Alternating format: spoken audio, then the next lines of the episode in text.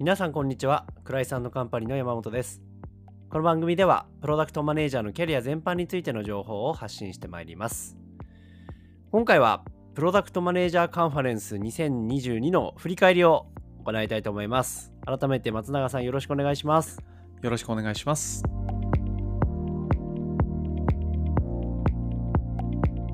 今年のカンファレンスも大いに盛り上がりましたね松永さん盛り上がりましたし、すごく学びがたくさんありましたね。はい。どんな学びありました？松永さん いや、もうまず、結構我々が立ち上げた、あのチャンネルにたくさん人集まっていただいて、まずそれが嬉しかったっていうのもあるんですけど、そこでこう、うん、寄せられるご質問だとかが、やっぱり皆さんがこんなことに悩んでるんだなとかっていうことを、こう僕らがまず気づくこともできましたし、そこでこう意見交換された、それこそあの、M3 の山崎さんだとか、あの、いろんな方がうちのチャンネル来ていただいて、そこの質問に回答していくみたいな場面もたくさんあったんですけど、そこで出てきた回答なんかも、あの、気づきとか学びがすごく多かったと思いました。僕らのセッションも実は20分お届けさせていただきまして、まあ、テーマの内容がほうれん草でわかるできる PM の働き方ということであの私と M3 の山崎さんで20分ディスカッションみたいな形でお届けしたんですけども意外とこのほうれん草ネタ刺さりましたよねほうれん草ネタ刺さりましたね。刺さほうれんってたのかな？草スタンプ、ほうれん草スタンプは流行ってましたね。少なくとも。このほうれん草何かっていうといわゆる報告連絡相談っていう、まあ、ビジネスシーンで使う、まあ、フレームというか理論あるかなと思うんですけどもプロダクトマネージャーにおいても上司への、まあ、報告だったりプロダクト開発チームへの連絡だったりあとはまあこれも上司だったりシニア PM への相談っていうところですねこれそれぞれのシーンにおいてどういった人ができる PM なのか逆にどういう人がもったいない感じになってしまうのかっていうところを山崎さんにですね、具体例を交えながらお話しいただいたっていう、そういうようなセッションになってます。後から聞けるようになるんですよね。あ、のはずです。あの、アーカイブでもうサイト行けば、そのまま動画見られるようになってるはずですね。で、そのまあ公式セッションの合間にっていうとあれなんですけども、ランチの時に僕らの方で最近の未経験からのプロダクトマネージャーなれるのか市場みたいな、そういうところをこう1時間弱ぐらいお話ししたりだったりとか、あとは、まあ、高野菜っていうんですかね、あの、すべてのセッションが終わった後に、キャリアのことっていうチャンネルを立ち上げたら、5、60人ぐらい集まってくださいましたよね。そうですね、集まってくださいましたね。そして結構いくつか質問もいただいたりとかもして、あの、それなりに盛り上がったんじゃないかなとは思ってます。なんか松永さんとして気になった質問とか、気になった視聴者さんからの反応って何かありました？印象的だったのは、やっぱりその登壇されている方々と比べて自分が全然できてないなって、ちょっと自信なくされてる方とかも いらっしゃって、なんかそのジュニアとシニアっていうんですかね、なんかそのプロダクトマネージャーが二極化して進んでるんだなっていうのは、普段の面談でも感じてたことですけど、やっぱりそこは再度感じる機会になりましたね。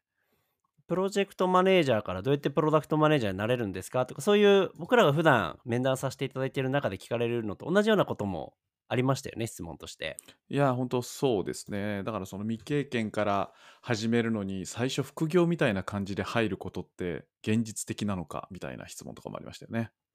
副業は確かに、なんか2つ意見割れましたかねやるべきだとか。やらないべきだとか。なんかシニアだったら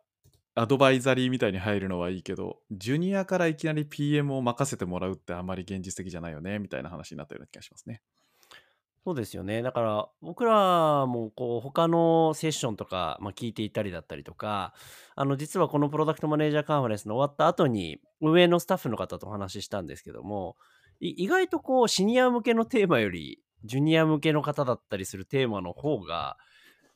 人が集まったんじゃないかなみたいなところも、実はなんか皆さんとお話ししてると感じるところではあって、やっぱりそういう意外とあそこにいらっしゃる場って、ジュニアの中でどうやってこれから、えー自分が成長していこうだったり、まあ、はたまたその手前の段階でどうやったらプロダクトマネージャーになれるんだろうって、そういうふうに悩まれてる方が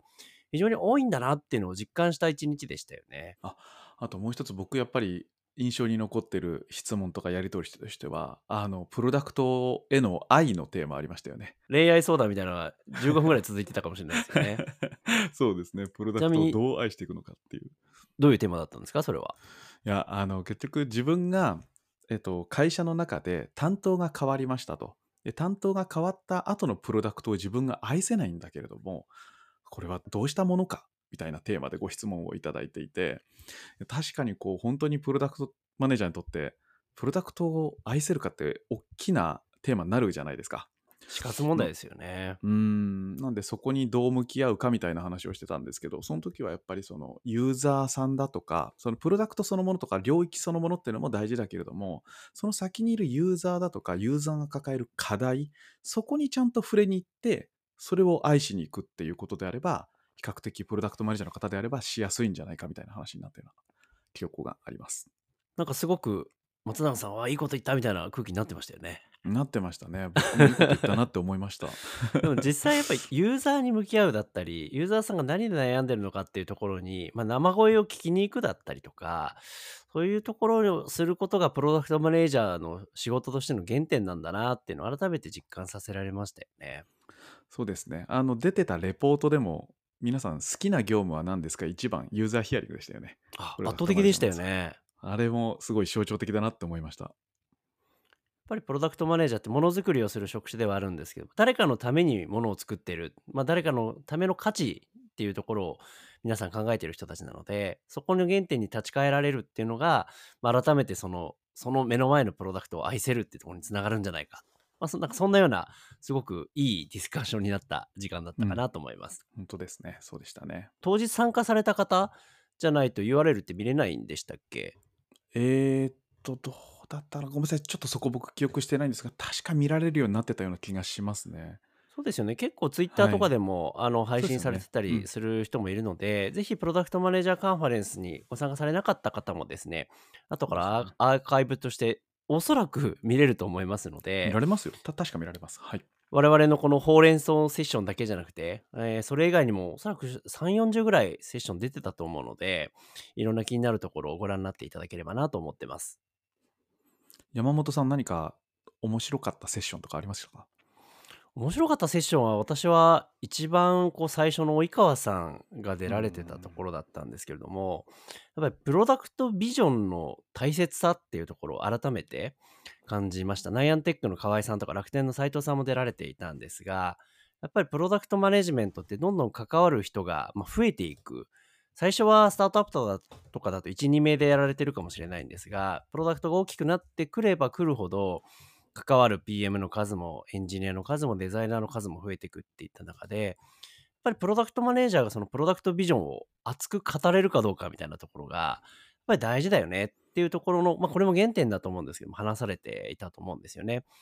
で、なかなかこう、成り立ての PM の方って、ビジョンを作るって難しいんじゃないかなって思うんですけども、まあ、そこはさっき話してたこの愛の部分とつながるというか、そうです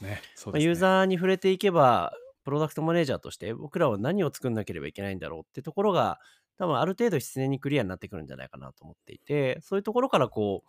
崇高なというか、ビジョンがしっかり出来上がって、あとはそのビジョンを PM 自身がしっかり力強く持って、ある意味押し通すんだっていうぐらい、うん。こう強い自信と覚悟でチームのメンバーを率いていく、まあ、それがプロダクトビジョンっていうものの大切さなんだなっていうのをトップバッターのコンテンツとして、あのー勉強させていただいたっていうのが及川さんのセッションでしたね。あれは感銘受けた方多いんじゃないですかね。なんか大事大事ですよね。ビジョンは作り直してもいいんだよっておっしゃってましたね。あおっしゃってましたね。うん、それもなんかこう、とらわれすぎないというか、最適なものにこう書き換えていくっていう、そこでちょっとふっと肩の力抜けるみたいなところもあったのかもしれないですね。